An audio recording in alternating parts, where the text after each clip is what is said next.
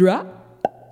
You know, us nerds, we really do enjoy what we enjoy. There is nothing better than settling in and just enveloping yourself in entertainment that's comfort for you, something that you just love more than anything. And and we all have that, whether it's old video games, old movies, old albums, anything like that. Anything anything that you're really super into, like the older you get, you will find things that give you a sense of nostalgia, gives you helps you take you back to a place. We've talked about a lot on the show that you know, just because you remember something doesn't make it good.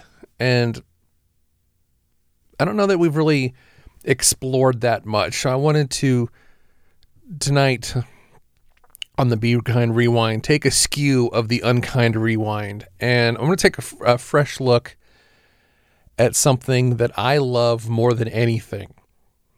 And really, this isn't by no means a, a, box office bomb, what we're talking about today. In fact, it's one of the highest grossing films of its category of all time. But I got to tell you, friends, there there's some fun. There's some fun in here that uh, bears take taking a, a good look at and really, really dissecting that. So uh, strap in, kids, because today we're having an unkind rewind. We're talking about the Back to the Future trilogy.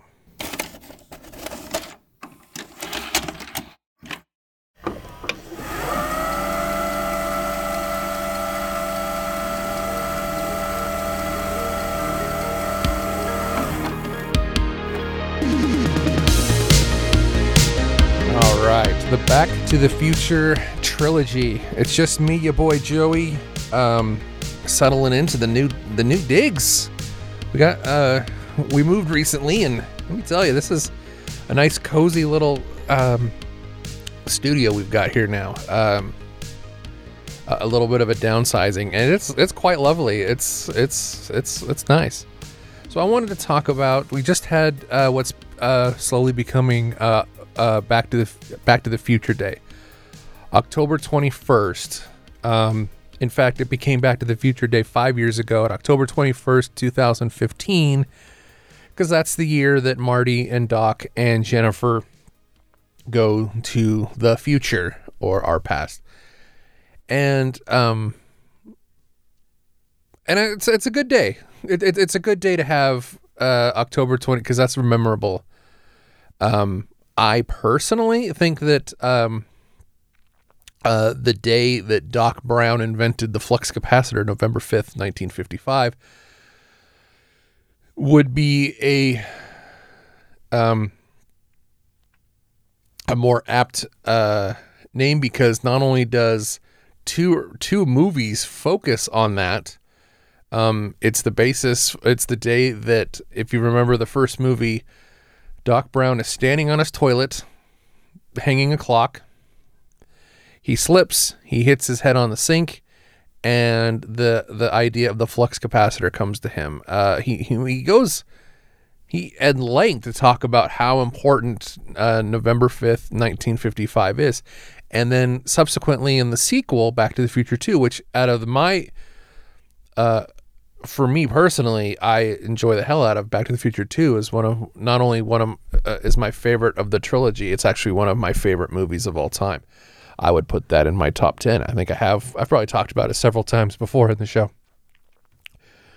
Uh the whole point of him going back to November 12th, 1955 is the day that Biff goes back when he steals the DeLorean in 2015 and flies because he knows how to do that. All, uh, he knows how the time machine works, and he takes and gives it to himself in 1955. But we're not. We're, we're gonna get to that. uh, so first off, Back to the Future. Uh, hard pressed to find anybody that doesn't like the very first Back to the Future, unless you're talking to maybe Eric Stoltz and maybe Crispin Glover. Eric Stoltz, uh, if you recall uh, he was in Mask, not The Mask with Jim Carrey, but Mask.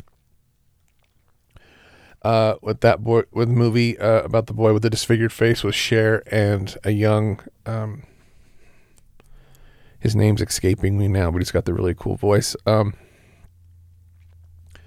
anyway, um, he was cast as Marty. Uh, Mar- Michael J. Fox was the one that they wanted first when Bob Gale and Robert Zemeckis were putting this together. But uh, he was still working on Family Ties, which was a super, uh, a super uh, successful TV show at the time. So they put, they cast Eric Stoltz, and it was painfully obvious right away that he was just not a good fit for it. He also wasn't really a good fit for it because he was just kind of playing a little like too intense and brooding. But also too, from what I've read, that Eric Stoltz was a method actor. Now, I don't by no means, yeah, I've acted, I've been in things, I've done stuff, I've been on stage, um, I've been having the privilege to be filmed in a couple projects. Um, I am incredibly directable. I will never, ever, ever fight with anybody from the cat from the any of my castmates or my director or anybody on the crew. I will always, always, always be a respectful person. The one thing that I have a really super hard problem with is method acting. I honestly, and I guess if I'm just a noob that doesn't understand, that doesn't understand uh, the nuances of the art, okay, I can agree to that, that I probably am, but I do not think that method acting is necessary or always appropriate. If you're, to me, if you're performing at that level, that shouldn't, you should be able to turn it on and off. And I don't know what you're bringing to the role because I've I've I've worked with some method actors, um, to a to a to a small degree, on stage, and it could be kind of insufferable because not only are you you have to stay in your scene, but in between scenes, that that's your time to come out of it, not be too close to the material, get a fresh eyes, and jump back into it. But if you're always having to deal with somebody who's in character, that forces you to kind of like stay with it as well, and you can lose yourself in not a good way. In fact, I couldn't even watch the uh, Andy Kaufman dec- uh, documentary, Andy Kaufman Jim Carrey documentary, because I honestly don't think that. I don't know. I just it, that's just my personal pet peeve, and if I'm just a complete noob, um, if, if that's, I guess that's just me, um, being being uh not not knowing the nuances of art, and that's okay. Um, I will be fine with that and in between scenes I will be Joey and not whatever character that I'm playing. so back to back to the future. Um, they get Michael J. Fox, uh, Christopher Lloyd, who had just come off of a successful run in Taxi. Speaking of Andy Kaufman, and um, uh, a new person, uh, Thomas F. Wilson, uh, played Mr. Biff Tannen. Crispin Glover now, Crispin Glover, his problem was that he is kind of Crispin Glover is if you when you hire Crispin Glover, you are hiring Crispin Glover. You are not hiring him to play a character. You are hiring him to play Crispin Glover and whatever the heck it is you're you're in. You're you're you're doing. Um, it, has been noted that like Robert Zemeckis did not like uh uh, George McFly, Crispin Glover's performance. I personally think that it, it added a level of awkward and weirdness to it. Maybe uh, there there are some scenes that's a little like it worked for old George McFly. I think old George McFly is freaking hilarious. And I could have watched a whole two hour movie of old George McFly in original 85. And uh, you know, not as you know, not as weird and bizarro in 1955, but that, you know, that's that's the way he did it. So, uh, for all intents and purposes, Back to the Future uh, was a critical success. It, it only cost they made that movie for 19 million dollars and it made $388.8 million in 1985. That's like a billion, trillion, gajillion dollars in 2020 money. Uh, that's an astronomical. It was number one for 11 out of the 12 weeks that it was in theaters and only dropped to number two behind National Lampoon's European Vacation and then went right back to the number one spot. And I can totally see that. European Vacation's a good movie, but I could see that why Back to the Future would overtake it. It had a storied past, or had a, uh, had to work hard to get its spot uh, to get made, and a lot of changes and a lot of things were made along the way. And I think that it is a fairly good. Uh, I really enjoy. I mean, who doesn't enjoy Back to the Future? It does have its criticisms, and those criticisms are absolutely valid. Absolutely valid. Um, for a couple things. One, the inherent underlining uh, racism to it. And by that, I mean, no, they're not coming right out and saying the N word. But if you look at it, Marty McFly is responsible for, for one, they credit him for creating rock and roll instead of Chuck Berry, which again, Chuck Berry wasn't the only one. Um, by 1955, uh, yeah, you had rock and roll. Um, you so you're crediting the creation of rock and roll to a white kid, uh, the character of Goldie Wilson, who is doing nothing but uh, working in a diner. He sets he plants the seeds for him to like become mayor and better himself. There's a lot of like Reaganists in this film. A lot of do it yourself bootstrap. It was the the the the proto of this like uber conservative like no one's going to help you. You're not going to get any help or assistance. Uh, you need to do this yourself. And not only that, your reward are material possessions. And I and it wasn't until I was dis- dissecting some of the, the production of this and and really deep diving into some of the themes yeah, that's absolutely correct. Um, Marty McFly goes and changes the past, and everything that he does is ends up being for the betterment to him. And when he comes back after uh, changing the past, um, after sabot- uh, you know unknowingly sabotaging it and then uh, fixing it, what that does is cause a lot of. So he comes back, and his parents are insanely in love. The daughter has a lot of boyfriends. The brother who worked at McDonald's is now works in an office. Um, George McFly is now a really rich, uh, successful author. Marty McFly comes back, and his reward for what he does in the past is that he has all those things plus a nice, shiny new truck. I kind of agree with the sentiment that I read um, studying for the show that the reward, I think, should have been like the happier family and not the truck. It.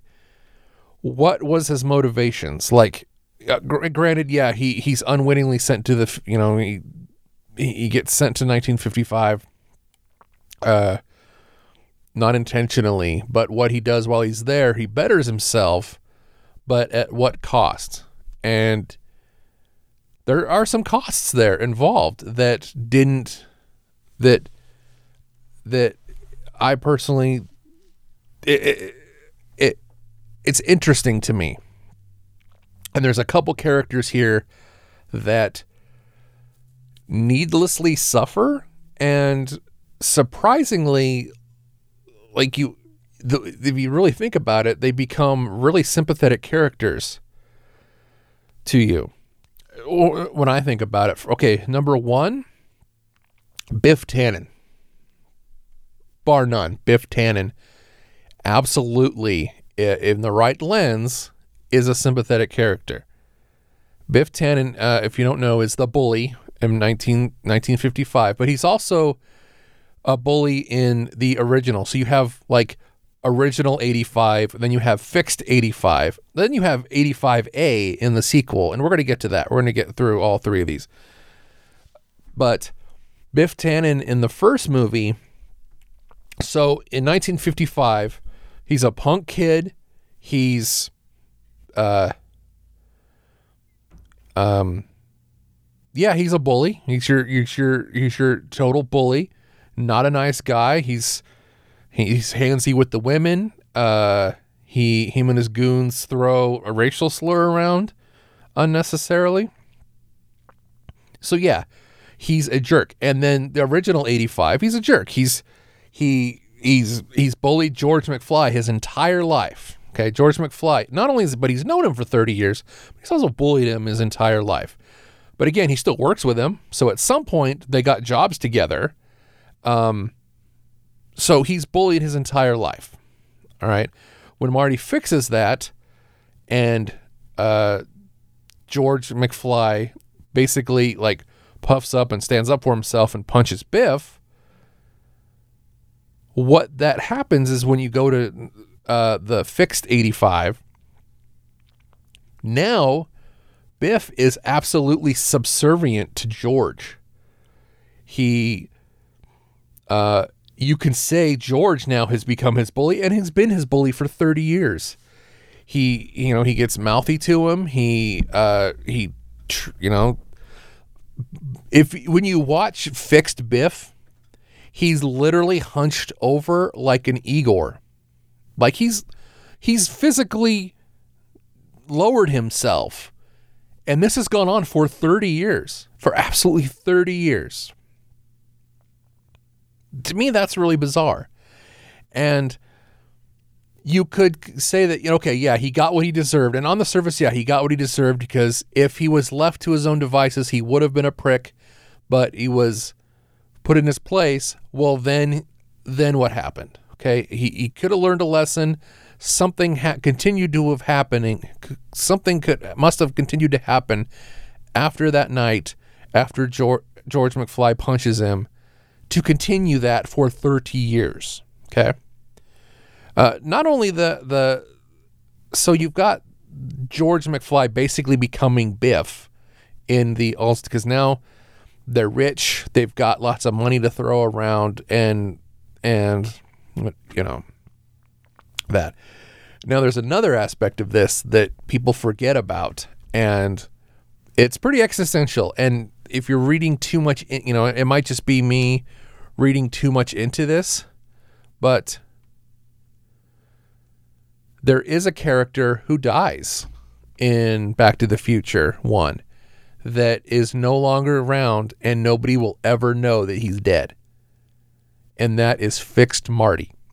Okay. There, what do I mean by that? Back to the Future starts with, you know, original 85. Uh, Marty's a slacker. He's a punk kid. He's late for school. He's a rocker. He, um, you know, gets in trouble a lot. He's kicked off the Battle of the Bands because he's too loud, which is a pretty funny scene with Huey Lewis. He's just a derelict. In fact, in the backstory to this, Marty and Doc, Marty, in one of the like prequel stories, Marty breaks is like is like a punk kid is like breaking into Doc's lab that's where like the the friendship, the relationship started. I mean, don't get me, you know, don't get me started on like this crazy old man having a boyfriend, but a boy who's a friend, but he's um you know, he's not he's just like a, you know, Hill Valley in in in original 85 looks pretty crappy. Um as it is already. Like if you really look in the background, it's pretty run down already. And so um, but anyway, so he goes to the past, fixes things. When he comes back to the future, George is different. His uh, Lorraine, his mom is different. His brother and sister are different. Biff is different. What happened to that Marty of that universe? Because now it's a different universe. It's not the original 85. That 85 is gone now there's a new 85. Well, in that new 85, Marty was born. Marty lived with a father who was a successful author, a mom who was, you know, happy, um, in love with her husband, not not just you know depressed and given up like she is presented in the beginning of the film. None of that is, uh, you know, he had a brother that's really successful in business because he works in an office. You know, a sister who has lots of boyfriends, so she's, you know, she's her own woman. That Marty is gone. That Marty was there. Um, she wa- he when when Marty comes back to 85 and it's the Lone Pines Mall now, not Twin Pines Mall, when it's Lone Pines Hill Valley, that's Marty. That's new Marty we're seeing, not original Marty. New Marty, you know, that so that when that Marty disappears into the past, he's gone cuz where does he go? Am I reading too much in this? Maybe. But that Marty's gone because now this original Marty from original 85 is now has now taken his place. He has no memories of his gro- his childhood would have been completely different and he has no memories of that. He remembers, you know, a, a, put upon father, a depressed mother, uh, you know, some really terrible, you know, some really super, you know, a, a poor family. Uncle Joey, Jailbird Joey, what happened to him? He's not mentioned in Fixed 85 at all. Is he in jail? I mean, it's a joke. And I've always, for some reason, because my name's Joey too, obviously, that always stuck with me. Like, what happened to Joey? Why was he in prison? Why did he not get let out again? And how is that story not wrapped up? It didn't really need to be. It was just kind of a one note punch. But for them, for him to stop and make a scene about meeting Joey when he was a little baby, like, you know, like what happened there? So Back to the Future has its problems a, a, a lot. Um, the the idea that 80 the the again it's that Reagan era that Reagan style thought process that things were better in the past. 1950, 1955 Hill Valley is beautiful. Um, your life is not happy unless you are super rich and successful and you have a nice, cool truck. So there you have it. The movie ends. Now, this is where it gets cool. Um,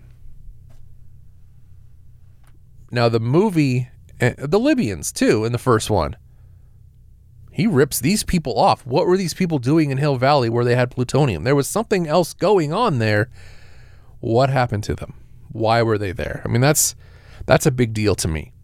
When he comes back, they're they're not dead. They're just right there in uh, in in a, a photo booth, a broken down photo booth. So so we get to the end of Back to the Future 1 and the movie ends with and you know as a kid it was amazing like the coolest thing ever doc brown comes back to uh comes back and he's he's come from the future and things things are awry and they have to fix them and Jennifer lets go. Which side note, uh, Robert Zemeckis and Bob Gale, one of the two, said that that was actually the worst. Um, which we'll, we'll which we'll get into that for the second movie too. Like that was one of the worst um, plot decisions they ever made is having Jennifer get in the car. She shouldn't have gotten to the car because it limited where they could the story they could have taken, which again causes another problem in the second one. Um, so it limited them. So what happens then, if you haven't seen it, obviously you've seen it, it's Back to the Future. The car, you know, oh, Doc, you better back up. We don't have enough road to get up to 88. 88. Roads, where we're going, we don't need roads. And the car, you know, hovers up, flies away. Well, before we get into the sequel, take a step back. All right. In the middle of the day, all right, Marty, Doc, and Jennifer climbed into a car and disappeared. All right? Disappeared. Remember what happened in the first act of the film. Standing outside at that point, it was the Twin Pines Mall. Doc and Marty put Einstein in the car, the dog. They he hooks it up with the cool with the cool uh, RC thing, which was freaking chef kiss awesome. He sends Einstein one minute into the future, okay? One minute into the future. Gone. What does Doc and Marty do? They sit and talk for a minute. And then, boom, all of a sudden, Einstein returns. For that minute that Einstein went into the future, he was gone. He wasn't there. All right? So remember that. Cut to the end of the movie. Doc, Marty, Jennifer climb in the DeLorean, fly away, explode into a ball of light, and disappear. Now, in the original movie, I'll grant it that it's not shown and it's thrown in uh, in an after reshoot um, at the beginning of part two. But it's established in canon that Biff Tannen, remember Igor Biff Tannen, the one that's that's that's bullied upon by George McFly, is witnesses this. Okay, they disappear and they're gone. Now, we know from the events of Back to the Future 2 that Doc, Marty, and Jennifer go to 2015. All right, they go to the future. We establish in the in first act of part one that in the going into the future means that you aren't there to go into the future, to be there to live your life. All right. Einstein goes into one minute in the future, he's gone for a minute. So if Doc, Marty, and Jennifer go to the future, they are gone. All right. They're not there to live their lives. What you have is a better representation of time travel, traveling to the future. You will find that in the movie Flight of the Navigator. Flight of the Navigator, a kid gets sent to the future. Uh, the time that he's gone traveling to the future, time continues on in present day. So his parents get older, his brother gets older. They put out missing missing children's uh, flyers. They would search for this kid. He was gone. He is traveling to the future. He shows up. And Flight of the Navigator was like 10 years later. He shows up. He's still a kid. Everybody else has gotten older. Marty, Doc, and Jennifer, that's what would have happened. Is George and Lorraine would have grown up and gotten older. The brother and sister would have gotten older. Biff would have gotten older. What would have happened was when the car goes to the future, there's a, a huge explosion and then it disappears, and you have Biff Tannen standing there. What Biff Tannen, mind you, a beat up Biff Tannen, basically witnesses the disappearance of a wealthy author's child.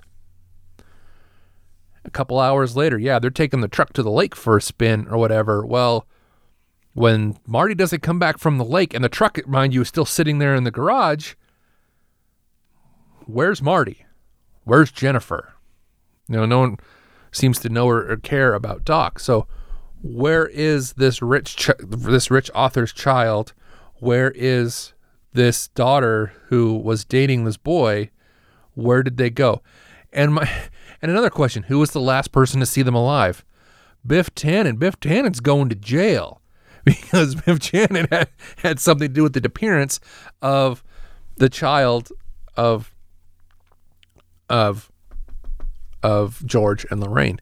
Not only that, put yourself in a police detective's uh, you know, put on your your your forensic files hat or your unsolved mysteries hat, missing child. Well, who are your normal suspects? Well, the parents, meh, maybe.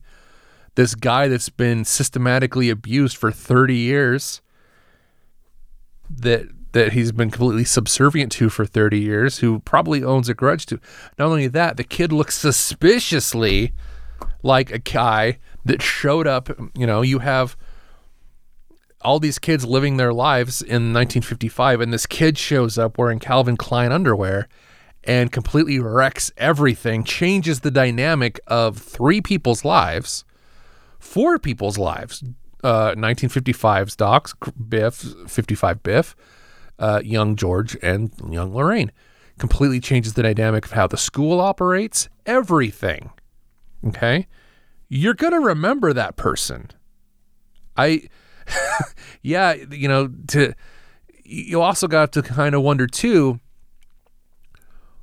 if why your third kid looks exactly like some dude who was your for George George McFly's point of view was exactly how come you have a kid who looks identical to somebody who was your your your wife's uh basically your your sexual rival in, when you were in high school my grandparents uh my grandmother still t- uh she doesn't bring it up okay but one time i did get her to tell me about um when her and my grandpa were kids there was a boy that was like i don't know they were in you know my grandpa and this guy were in competition to to date my grandma. So, you know, and she's and this is 60, 70 years ago.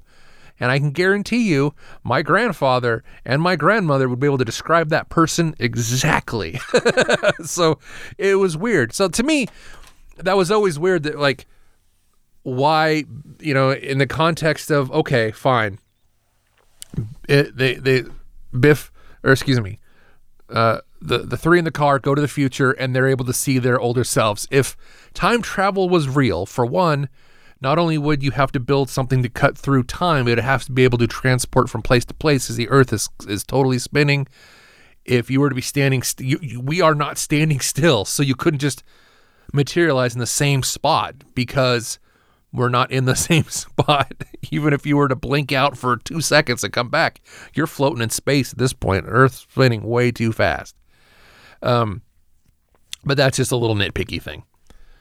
So that is what would happen to and back. That's the tragic stories of Back to the Future. One, Biff basically becomes bullied his entire life and lives a miserable existence, and it's proven leading into the sequel.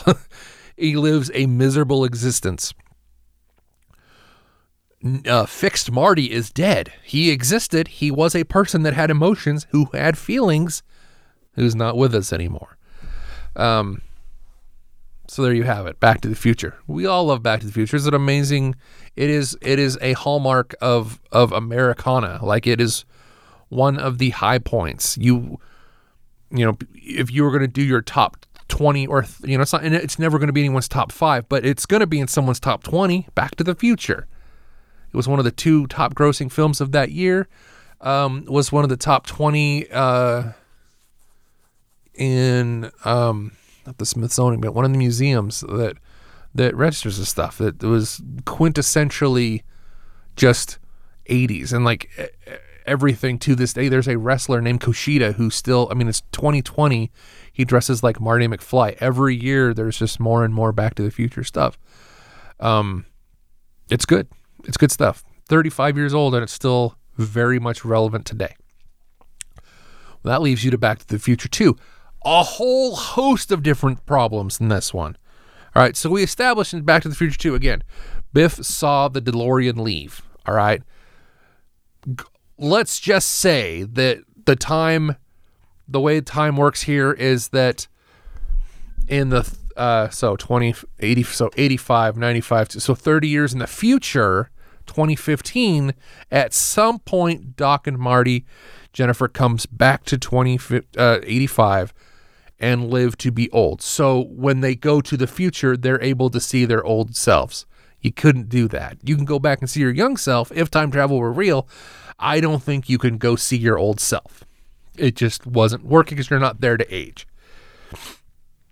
So they go to the future, and of course, everybody jokes about how they how they that was like the worst thing ever on the original Back to the Future Day in 2015.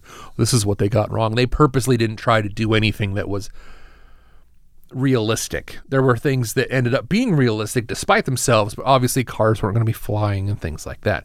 Um, the price of inflation here's 50 bucks. You can go get something to drink. Yeah. Prices of inflation. Uh, you know, that was, you know, a 50 is a, a smaller bill uh, in this world.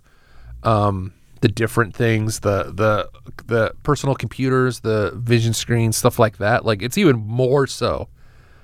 Um, so we get to 55 excuse me, 2015.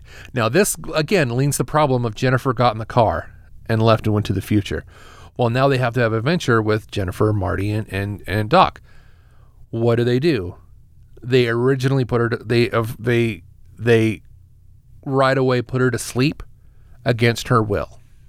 They they completely uh yeah, they put her to sleep against her will. They basically like electronically drug her so she doesn't have any memory of this adventure so the boys can go do their thing. I, I, I guess in the lens of 2020, it's that's gross and it's unnecessary because for one, uh, the the the role of Jennifer was recast. It was uh, Claudia Wells in the first one, and then she had uh, personal uh, life things that she had to deal with. So they recast Elizabeth Shue. You got Elizabeth Shue. She, oh my goodness, that's my crush. That's my lady. That's Elizabeth Shue. Okay, she was she Sam in Adventures in Babysitting. Like she was in the Karate Kid. Like that's Elizabeth Shue. She could do more than just fall asleep and lay there and bring nothing else to the to the movie. And that's a shame because she, I, I I think that they could have had a lot of fun with that.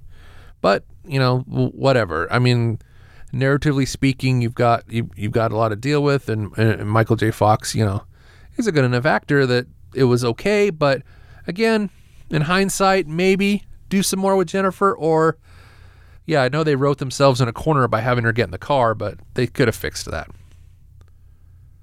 Um. So the purpose of going to the future. Now they kind of had to write an adventure for the future because they established that at the end of the first one. Is the purpose the purpose of it was to stop Marty Jr.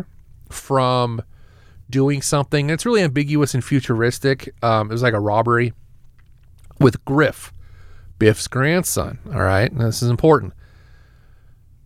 So they go there, and his great idea is to put Marty Jr. to sleep against his will and have Marty, regular Marty, take over and tell him no to go eat it. Well, they do kind of already establish the fact that you don't necessarily have to do those lengths, okay? Just telling somebody, hey, you're going to get, like in the first one, Doc, you're going to get shot by Libyans okay, you maybe not, you know, maybe come up with a different power source for your DeLorean, or if everything's going to unfold like it is, you know, wear a bulletproof vest so when they do shoot you, you live. I mean, there's other things you can do to keep that from happening. And I think that there could have been an easier way than that. Granted, it's a movie and they needed something to do. I understand that. But they established that you could fix a lot of things just by talking. And I think that that's, especially in Back to the Future 2, they could fix a lot of problems this film has, narratively speaking. Again, mind you, Back to the Future 2 is one of my favorite movies of all time. Narratively speaking, they could fix a lot of problems with just using their words. So, you have uh, they go they go to the future and you know it's really cool i, I love the way it's presented um, Jaws 19 I thought was a little hokey because even from 1989 standard, you would have to do another Jaws movie every year for a year to get to Jaws 19. But that's, you know, neither here nor there. Um, the idea that the shark still looks fake line is a really good dig at, at, at, at Steven Spielberg. So I liked that a lot, being a film person. I the the the scene um, with Griff Biff's grandson, I really liked. I loved that in the 50s, Biff's henchmen were just three white boys. In the future, uh, Griff's henchmen are a girl, an Asian man, and uh, I, I, think some sort of Hispanic dude are his three. So he's got some good inclusion there. However, in the production, which this I, I didn't notice this until last year when it was pointed out to me, and I sat and watched the scene. The female in and Griff's Griff's uh, henchman henchwoman, the female, that stunt woman is completely abused in this film. Absolutely abused. There's a scene where the the iconic hoverboard chasing scene. Oh God, it's so f- fun. Just what kid, especially you know, I was nine years old when the second came out. Holy crap, what kid didn't want a hoverboard? I still want a hoverboard. Actually, no, I take that back. I don't want a hoverboard. I want a vest that makes chicken noises like that one guy had. But I'm going to digress. The female, the the female stunt woman, uh, when things go, uh, you know, when when the when when the hoverboard race unfolds, and he gets the drop on Griff and his gang. The the goons are sent straight up into the side of the clock the the which is Hill Valley Mall now. The clock tower. If you watch closely, this poor woman gets slammed into a pillar on the side of the building. The other two guys just go straight into the glass like you're supposed to. She gets bounced against a pillar and then when they put and they're put through the glass and then on the other side where they fall, they're just dropped. She lands on the hard ground. She finds she falls 35 feet onto the ground. The other two guys land on mats. And you could see this in the movie. Like, holy crap. They completely, like, physically abuse this woman. So that's pretty bad. But, so you've got this really gross misogyny of just going to put, you know, the girl to sleep, and then in real life they physically abuse this stunt woman. Uh, it's kind of a shame. So, narratively speaking, it also it also brings up another point, and this is something that I don't know why I've dwelt. I've dwelt on this for since I was a kid. Uh, I mean, since I saw it when I was nine, ten years old.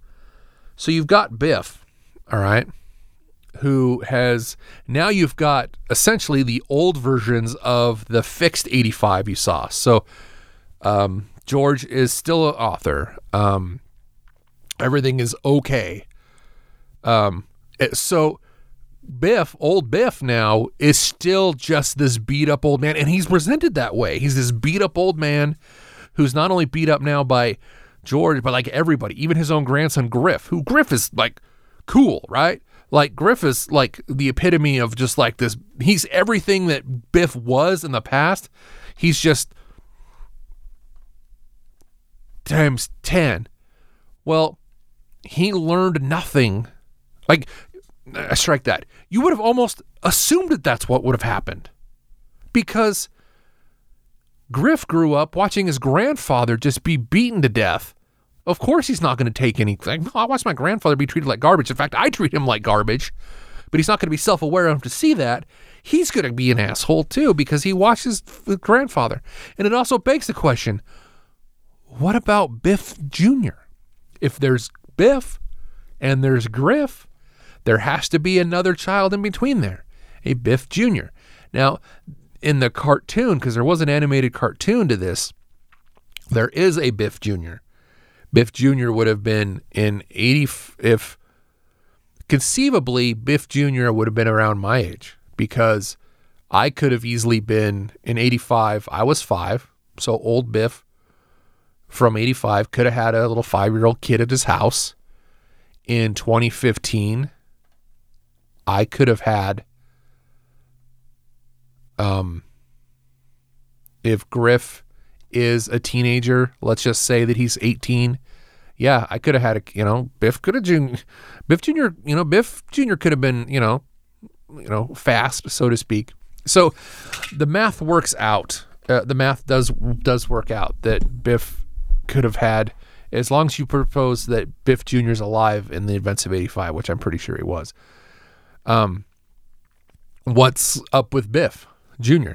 That's something in my uh, when I close my eyes and dream of writing fan fiction. To me, he's the most interesting character because he's a little punk. He's just a punk Biff in the cartoon.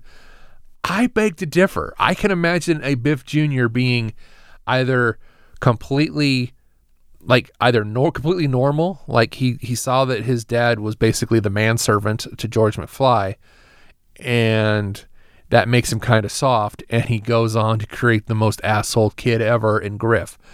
That to me is what I, I am thinking is a Biff Jr. And I would I'm saying right now that in my in my in my fan fiction writing dreams, I would like to write a story about Biff Jr. And if there were any people who know how to shoot films, I would love to play Biff Jr. because I get it, and I and I and I'd be curious to see what what what would happen with that character. And I promise I won't play it method acting. so they get to Marty. You, you learn after so Marty and Doc, and by default Jennifer, go to fix this problem that Marty Jr. is going to do. But you realize that Marty Sr., regular Marty, did not grow up well at all. Okay. He did not. Um, you learn couple things. One, you learned that he has he got into a car accident with a Rolls Royce, which caused him to give up on his music and just be between just be a miserable bastard his whole life. All right. Two, for some reason, because it's not addressed in the first movie, but in the some at some point he developed a, uh, an anger issue, and if you call him a chicken, he will literally do whatever it is you're egging him on to do. Um, it becomes like a serious plot point in the first or the second and third ones. And it comes out of nowhere. This idea that now all of a sudden he's like this hothead that if you call him a chicken, he will fuck your shit up or at least do something completely crazy and insane. And it, it's interesting that that comes out of nowhere. And then you can say, oh, well, maybe because now that the original Marty's dead, you know, new Marty's dead, maybe that was a, a part of that person's, who knows? But like, it's just a really weird thing that they wrote in there in the second one that goes to the third one. And it becomes something that he overcomes in the third one, which I thought was really weird. Um, but yeah, Marty's life is just gross. Like Marty June, Mar- Marty Senior becomes George McFly Senior, like George McFly from the beginning of the first one. Um, he he, he doesn't care. You know, you could tell that there's like marital strife. His kids can give two shits about him, which I loved. Marty's Junior and Marlene. I thought that was great. And if you look closely, that scene is just perfect, where they have Marty Jr Marlene, which I guess they're twins, and old Marty all interacting at the same table, interacting with each other, and they they're all played by Michael J. Fox. Love it. That was actually groundbreaking at the time. And if you notice, like Marty, uh, you know, Michael J. Fox essentially pours uh, a glass of uh, a drink and then he picks it up. Like he's pouring it and he's picking it up, and they made that work. They made it work amazingly in a movie called Multiplicity, uh, which we'll probably cover on the show. But it's really cool. If you really watch, it's really neat how they make it work and they kind of cut through. There are some scenes where you could tell they cheat because they're wearing glasses. Um, so you you you could cheat by using a double, but I don't know. When you look really close, I believe it's Michael J. Fox on all three characters the whole time. Either way, it's pretty cool. And they did get away with, since they didn't get Crispin Glover, for the sequel because he, he wanted too much money or he he understood like the lessons that Marty learns in the first one is not very healthy. Like your life will be better if you have a truck. Um, so they got an actor that actually played George McFly uh, in shows at Universal Studios, conveniently enough, because that's where they filmed a bulk of this film. So they got around him not, and I didn't know this till years later that it was never Crispin Glover in the first one it was always this other actor, and that's why they flipped him upside down in that in that thing, and they had to wear sunglasses. Like they got away with faking it, and I never noticed until much much later uh, as I got older.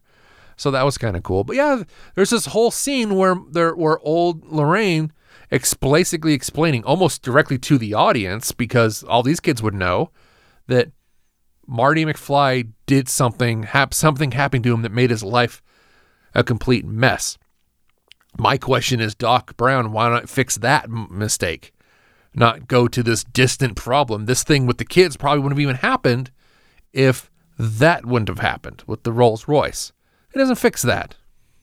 Now it's cool that like, you know, how that unfolds later. You, you you learn how that unfolds much much later, but still, it leaves a big question mark. And to me, even as a kid, why why was that not even addressed? Like, why didn't he just fix that if there was this huge problem that he had? Because he's losing his job. He's just he just looks like terrible. So, and it is funny too if you notice in the sequel, he like the style is wearing two neckties. And it's funny too because if you look at like his his outfit for the first one, most people who do like Marty McFly cosplay, the first thing they always say is, "Holy crap, he's wearing like five layers of clothes." And if you look closely, he is.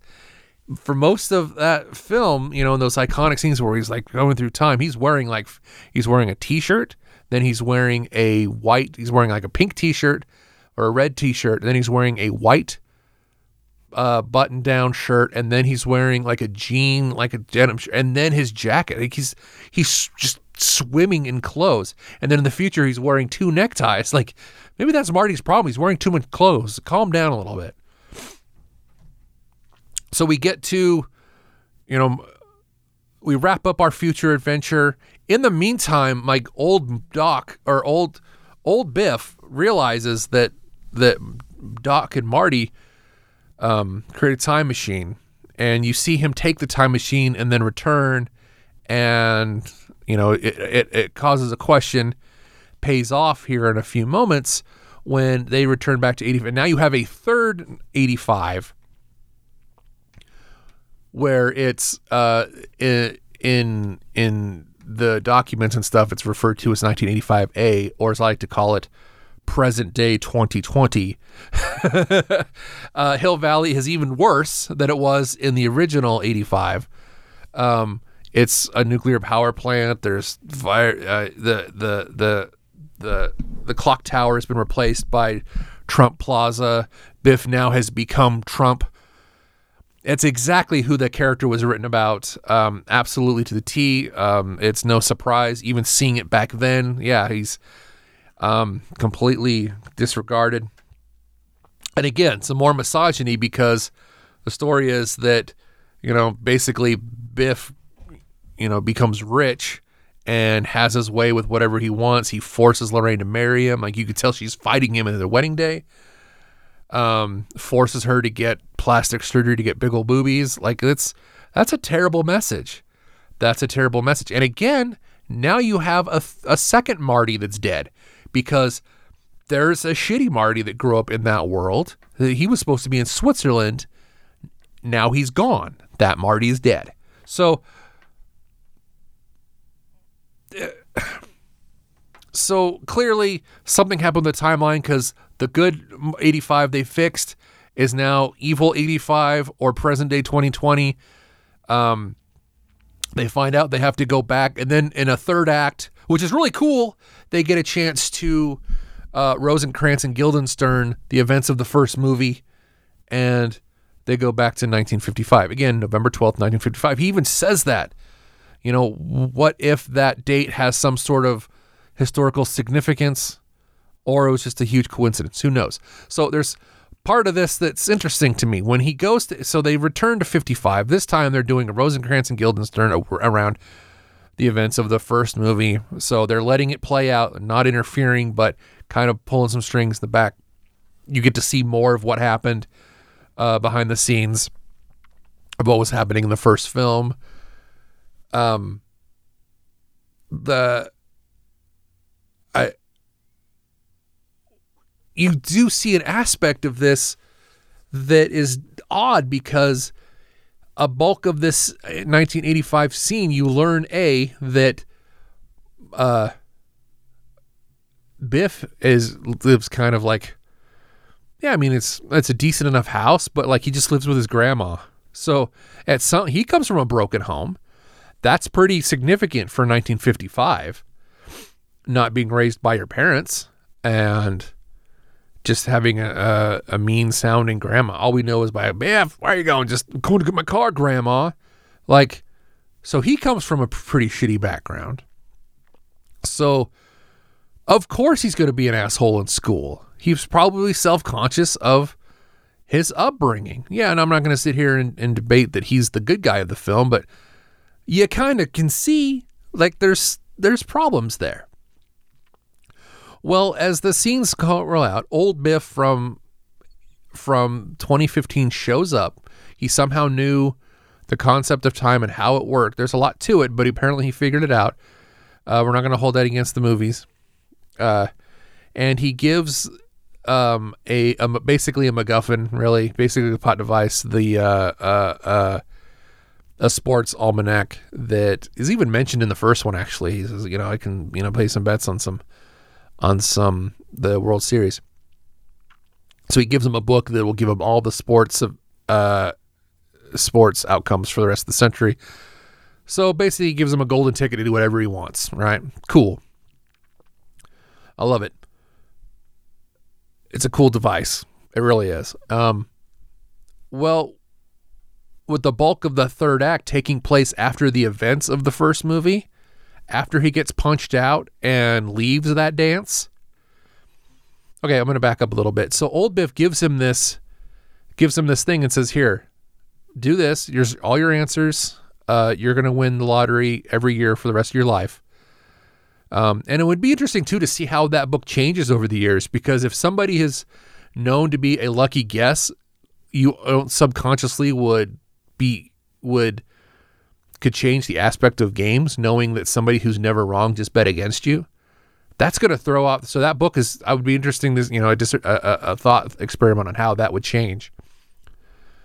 Um, but again, he gives him the book and says, and th- these are the, the the the the the big words. He says, at some point, a kid or a wild-eyed scientist is going to, like everybody knows, a wild-eyed scientist um, is going to come asking for about coming asking about this book. When that ever happens, do that.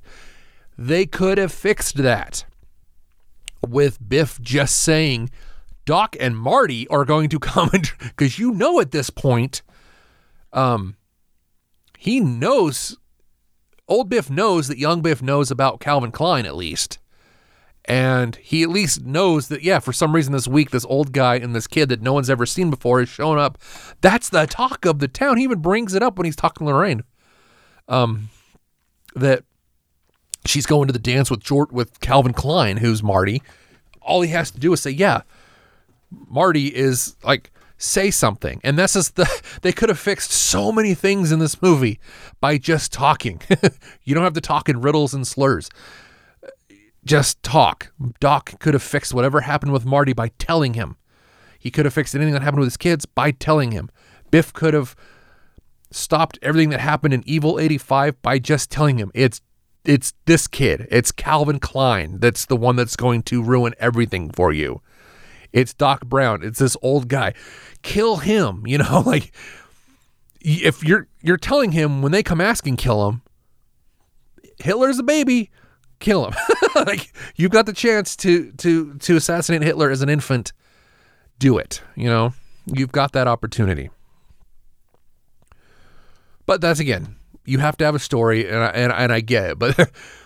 that a lot could be happened with just talking, and I think that that's the the good theme from this movie. Just talk to people, you'll be amazed at how far it can go. So, but what I find interesting in the end of the third act when Biff leaves the dance, he's been punched out by Doc, or excuse me, by by George McFly. At this point, that sets into motion the events of the first movie, the fixed 85, where now he's subservient. Like that broke him, and now he's subservient. But when he leaves, he's not. He's still Biff. He's still it this so this leads to my point that George McFly becomes an asshole to him over and over and over and over again. It's a slow, methodical, abusive process that he does because when when the initial after that initial fight when he leaves, he's back to being more or less Biff. Yeah, he's kind of got his bell wrong, but he's still fighting with Calvin Klein because he knows Calvin Klein. He's been dealing with him all week. Now he's flying around in a leather hat or in a leather jacket and a hat.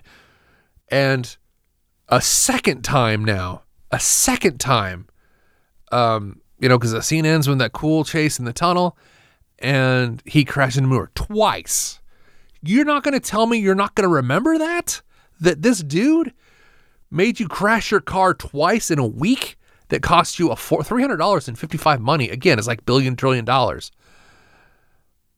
He crashes his car and covers it with manure you don't think you're going to remember that? You will. Forever. I got into a car accident when I was in high school, and I remember it vividly. I could tell you exactly how it happened. I was riding in a blue, or excuse me, in a red Jeep Cherokee, and my friend who was driving drove into the side side of a bus, and the back wheel well clipped to the front of the car and completely tore the front of the car, of the front of the Jeep off like it was paper, spun us around while we were where we were sitting. We spun all the way around and landed right where we were sitting, and the whole front of the car was tore off. The bumper, the headlights, everything. All you saw was a radiator. I remember that, and that was 25 years ago. you would remember that. If you saw a flying car, you would remember that. So that's in the context of this happening, and for all intents and purposes, the events of the end of Back to the Future 2, everything that they fixed in 85, the fixed 85 happens the way it presented. He grows up remembering a flying car, Calvin Klein looking just like Marty, and uh, and all this has happened to him over the course of a week. He was giving a golden ticket and then he lost it. Yeah, Biff is up badly, absolutely bonkers, and it's just kind of like well, brushed off aside because we get to the end of the third one that it's oh he's fine, it, nothing happens. In fact, it even becomes even more creepy the thing more you think about it in the events of the end of the third one. Oh, so Back to the Future 2, weird, weird, weird stuff. It causes more questions than answers.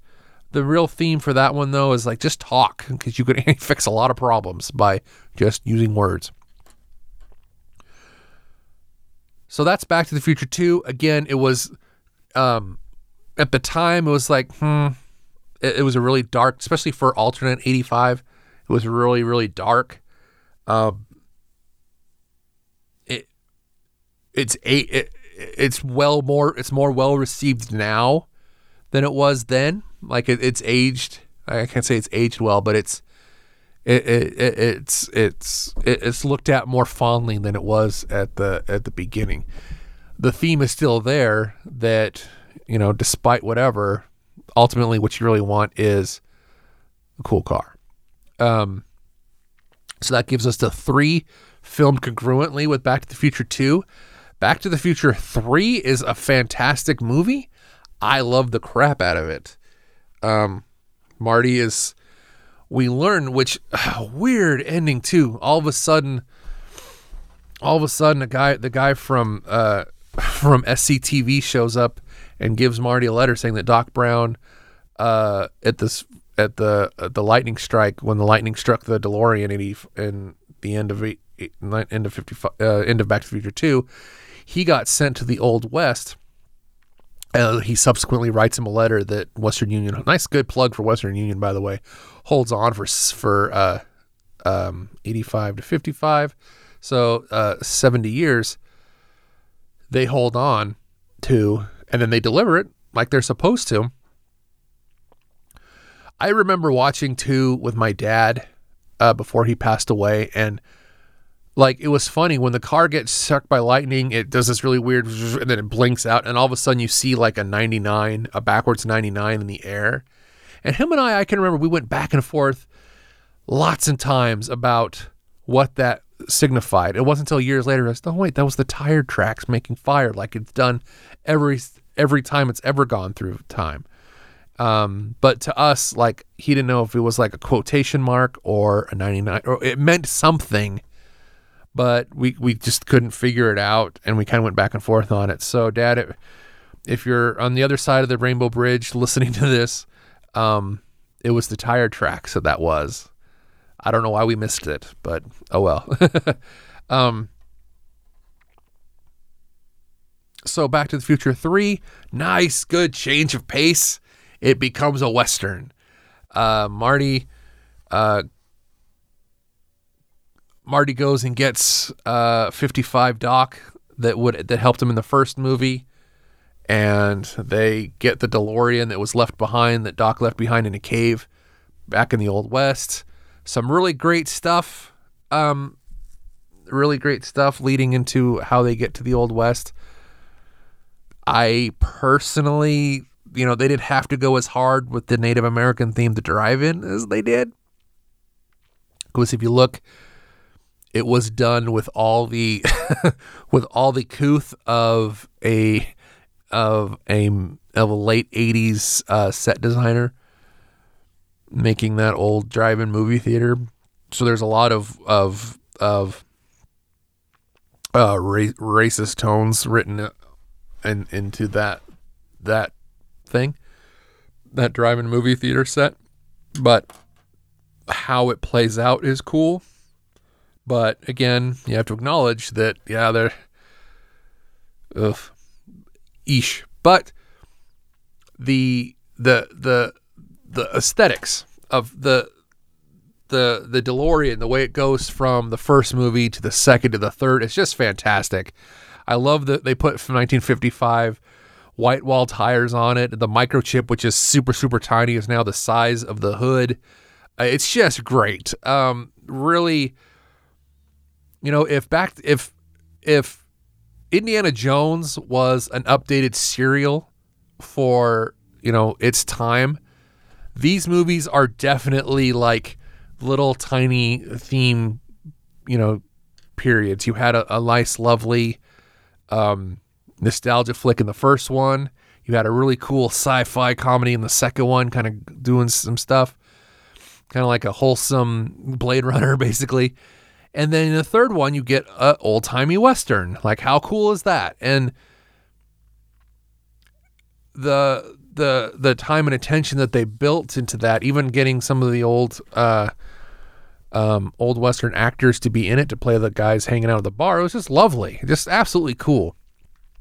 And the the time skip from 55 to 1885 where the screen that he's driving into has Native Americans painted on it to he goes to the Old West and he runs right into a line of Native Americans. It, it brings its own questions. It looks cool, but again, it brings up a lot more questions that because they're being hunted by the cavalry. You find out. Not a really good look, I'll tell you. so, so then they have an Old West adventure, and how cool is that? Again, Marty still has this problem with being called chicken Again, not something that was presented in the first film, but uh, it, it's a trait of his now. Uh, even as a kid, I thought it was funny that Doc or Marty's so upset that Doc is dead. Um, by the time, but like he would have been in the old west for like 70 years, so he would have died off. Like to find his gravestone shouldn't have been a shock. They, you know, it was a shock that it, happened like right after he writes the letter, but to him to him from from 1885, but it's just always funny, like, uh, um, the like, well, yeah, that's it's right there. Of course, he's dead. Uh, but it's okay. It gives him the motivation to instead of going to his own time, to to go to the old west and have an old west adventure. And now it's so much fun. There's a lot of good stuff there. I love Buford's ancestor, Mad Dog Tannen. Um, it, it's just it's it's just lovely. Um, I like it. I like the the um, Mary Steenburgen as Clara Clayton, uh, a love interest for Doc, makes it really cool. Uh, oddly enough, it was Christopher Lloyd's first on-screen kiss, and he'd been around for a long time by this point. Um, so it was nice, and I really loved those scenes with Doc and Clara. I, I it's just so sweet and so wholesome, and the way it plays out. There's real affection there, and there's real. There's real. I don't know if it's a chemistry or what, but just there's a realness there. Those scenes where they're they're they're looking at the night sky and talking, and you know him talking about his growing up and and her, you know, being even though they're separated by a hundred years of time, basically they're they, still love the same things and they still look at the same things. That's one thing that I think people forget that you know people that lived in the past weren't knucklehead Neanderthals. They had eyes and they had brains, and just because they looked at things differently, I mean, they still looked up with a sense of wonder, and that's what I love about about about those scenes with Clara. Um, absolutely wonderful. Um, the way they fix, you know, the way they they get the the back to their own personal time, I think is fantastic. Um, they try the different things, like how iconic is that with the horses, and they're riding the DeLorean uh, with uh, drawn by horses. I mean, by this time you've seen this car do so many cool things. And again, as a nine, ten year old boy, oh, it was amazing. It was amazing. Um, so cool, so neat.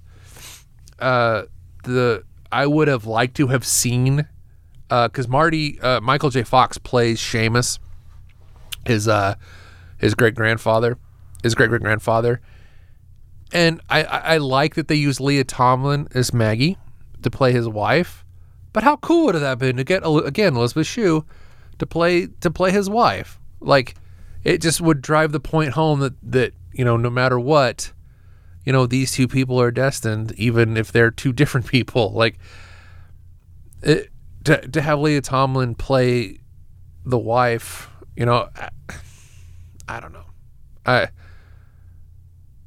I I guess to make uh, it, it was cool either way because unfortunately it wasn't that you know it was just a small part but I, I honestly think that Jennifer needed something for this to to make up for what happened to her in the second one. She needed a thing too. And I think that she could have had something in this. How they could have made that work, I don't know. But you've got Elizabeth Shue, user.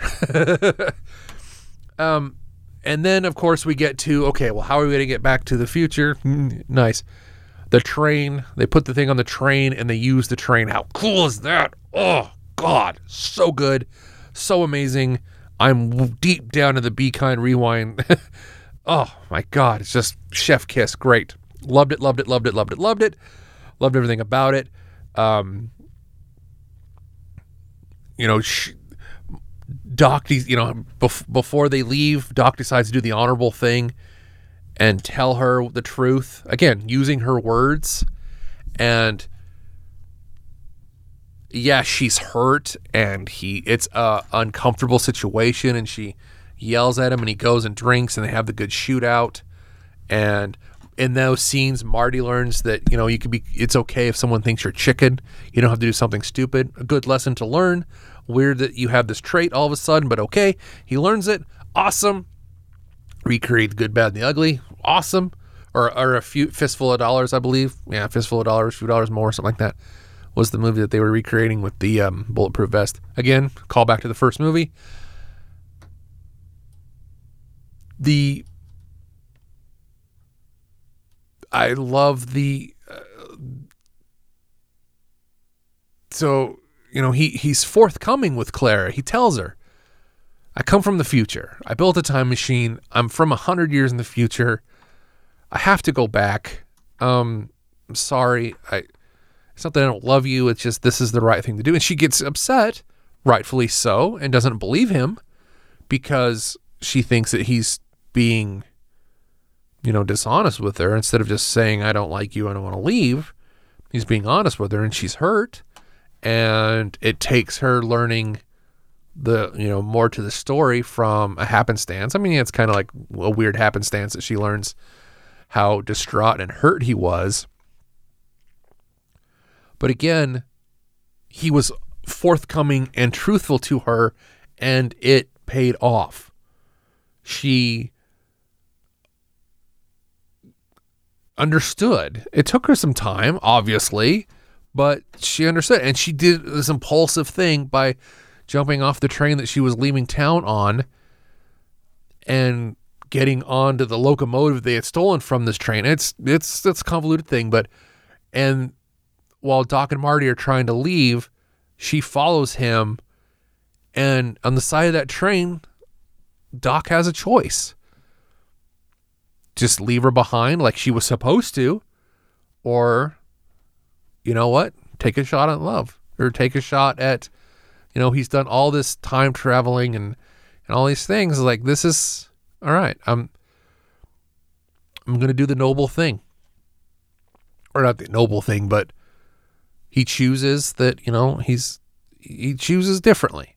And uh how cool is that that the hoverboard is there? Such a cool tie-in to opposite ends of this time thing that they do. Slip the, the hoverboard to him. They he, he literally rides off into the sunset with Clara, and it's beautiful. And then we get the cool the time machine goes to the future. Marty goes back to the future. The train and that's awesome train wreck goes flying off of the the bridge. It's a model I learned years later, but how cool was that that the train uh, is a train crash leads you to believe that yep everything is uh, Doc and Clara live the rest of their lives in the Old West, and um, the time machine gets destroyed by um by a, a modern day train. And again, that's what. There's no way you're going to be able to get that. That's a a Googolplex in one shot of going through time and landing right on those rails. Again, because the Earth is moving as well, but you know that's splitting hairs. So to wrap up, Marty now still has the truck. He's able to talk. Jennifer's like, yeah, that was all a dream, whatever. I'm sitting here dressed in the Old West. Also, too, now you wouldn't notice this right away, but technically, Marty McFly at this point is two and a half weeks older than he was when the movie started. Because he lived a week in the pat in 1955. He lived three days in uh, going through the events of Back to the Future 2 and then a week we're led to believe in the past. So he's two and a half weeks older now. So he would have had, you know, unless he shaved or whatever, in a completely different, you know, so he probably didn't bathe well in the old west, I'm guessing. Um, but yeah, so again, Biff had just seen the the DeLorean fly away, and then moments later, he's there with the tr- truck and in the cowboy outfit. I don't know. It's just a really weird thing, and when you put that into context of of Biff's story, it's feel bad for the guy. That guy, holy smokes! And then then, and then the the final scene of these this trilogy is just we get a payoff, and hot damn, do we get a payoff! Again, some of my favorite movies ever, but good God. So, Jennifer or, or Marty, they finally take that truck for the spin that they've talked about in for three movies. And he learns not to just fall into any sort of like, don't call me chicken uh, aspect that he does. Um, is able to not avoid the crash to the Rolls Royce. Again, if Doc had just said something, because at no point does it say that, oh, yeah, this literally happens an hour later. like that morning after the events of Back to the Future 1 and 2 and 3, that happens within, you know, this isn't something that happens 25 years in the 30 years in the future. This isn't some weird thing about your, your kid robbing something with some sort of coked up bionic griff. No, this literally happens an hour from now. Hey, that Needles guy, yeah, don't race him and, like here in a few minutes. you could have avoided and fixed all of the the bad things that happened in, in the future for back for for Marty McFly. Is that yeah, hey, just chill for like an hour, you know, go get some breakfast. Um, and then Marty again comes clean to Jennifer that, hey, yeah, you were in a time machine. You did go to the future. We drugged you electronically, and now this is what's happened. Um, you don't get like it's just so, so bizarre, but she gets it. She understands. She's like, okay, that makes sense. Again, you could have fixed that and not have. but then, okay, then the great thing happens. All of a sudden, you hear the explosion that you've come to. And it's a goddamn steam powered flying train shows up and it's uh, steampunk before steampunk was cool and doc brown is there in a steam powered time machine. Steam. You could have figured this out. Steam can work your time machine. You could have gotten the delorean powered by steam. You did. You just plugged it in front of a train instead of saying oh screw it i'll just make the train the, the time machine itself so ta-da i made a time machine and i came back um, you know, I, for three movies, I've been telling you not to mess with the timeline, although you immediately go and mess with the timeline. So, but you, so he shows up with with Clara, and they've had two kids, Jules and Vern, pretty on the nose. They were the basis of the. If you ever watched the animated show, um, Jules and Vern are that's like the adventures of Jules and Vern, which I always thought would be a cool again, a fan fiction thing. If they are going to make more of these, they shouldn't. They probably never will. But if down the line someone does, that is where I think you should their, their attention. Jules and Vern growing up, and now they've got adventures to go on. Maybe involve Biff Jr. with you. Let him fix some problems too. He you know he gives him the picture that they took in front of the clock. I mean it's just a nice sentimental thing. And then he utters those words. It was again a great theme. I had the privilege of speaking in a graduation ceremony a few months ago. Um, and doc brown's words i used in my graduation speech because it's simple it's a little on the nose but it's perfect. You know jennifer asked him was like hey I brought this piece of paper back from the future and it's erased. There's nothing on there anymore. And he says, Of course it's erased because your future isn't written yet. No one's has. Your future is whatever you make of it. So make it a good one. And that I think is a great takeaway from these films is yeah, right. Your future is whatever you can make of it. So make it a good one, right? Granted that's a little glib, but you can still be you know, you know, live your life to the fullest. Make make your future a good one. You know, try to make good choices. And then the best thing happens ever. He says goodbye, and he's gonna go back to you know back to probably to the old west or wherever he's gonna go. He climbs back inside. He says the the emotional goodbye to Marty, and he climbs inside the train, and the doors close. And god damn it, that train picks up off the ground and flies away. This giant flying snake that's going to go through time on a bunch of crazy misadventures with the two of the most creepiest ever kids I'd ever seen. oh my God. If you really take a step back and look at it, my God, it's freaking ridiculous, but it's just beautiful. Oh my gosh. So Back to the Future trilogy. Uh, one of my all-time favorites. Not only does it have you know sentimentality of you know being a kid enjoying it, I totally bought it. There's a classic, classic hoax. Robert Zemeckis said in an interview, he said, you know, Mattel had these hoverboards for years, but they were too dangerous for kids. But we got our hands on, so he they led people to believe that hoverboards were real. They're not real. They were always just done on wires, but it looked so cool to this day, those scenes still look pretty damn cool. I think. Um, I just this is one of those things where if you step back from something that you love, it's a wackadoo nonsense adventure of ridiculousness, but despite itself, it stood the test of time, no pun intended, and it's great. And I can go right now and buy Funko Pops of Marty Marty McFly um, it just got a 4K release. Um, there was a ride which I, I, I was fortunate enough to to ride the ride, and in Back to the, the Back to the Future ride at Universal Studios, which is a whole completely other wackadoo story. It takes place where Mart where Doc Brown has like an institute he runs now, and young Biff breaks in, steals it. So you have to follow him in a steals a DeLorean because there's hundreds of them now. So you have to follow him in a DeLorean, and you go through different adventures.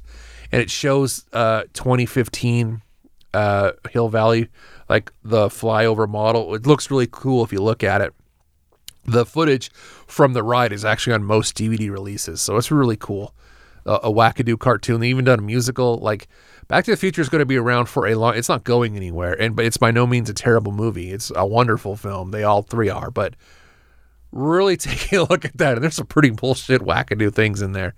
And honestly, when Doc and Marty, that's the one thing that will I will always bother me. And and uh, crossing my fingers, we're gonna. Try, I'm trying to get it if we can coordinate it right. I don't want to spoil too much, but I might just might might might get a chance to to interview the boy or the guy that was uh, in the movie Flight of the Navigator, and sure shit, I'm going to ask him this question. what his thoughts on that because they got time travel right. Back to the Future did not. But um, so this has been a, a a soft, unkind rewind. This is just a fresh look on a beloved t- tale.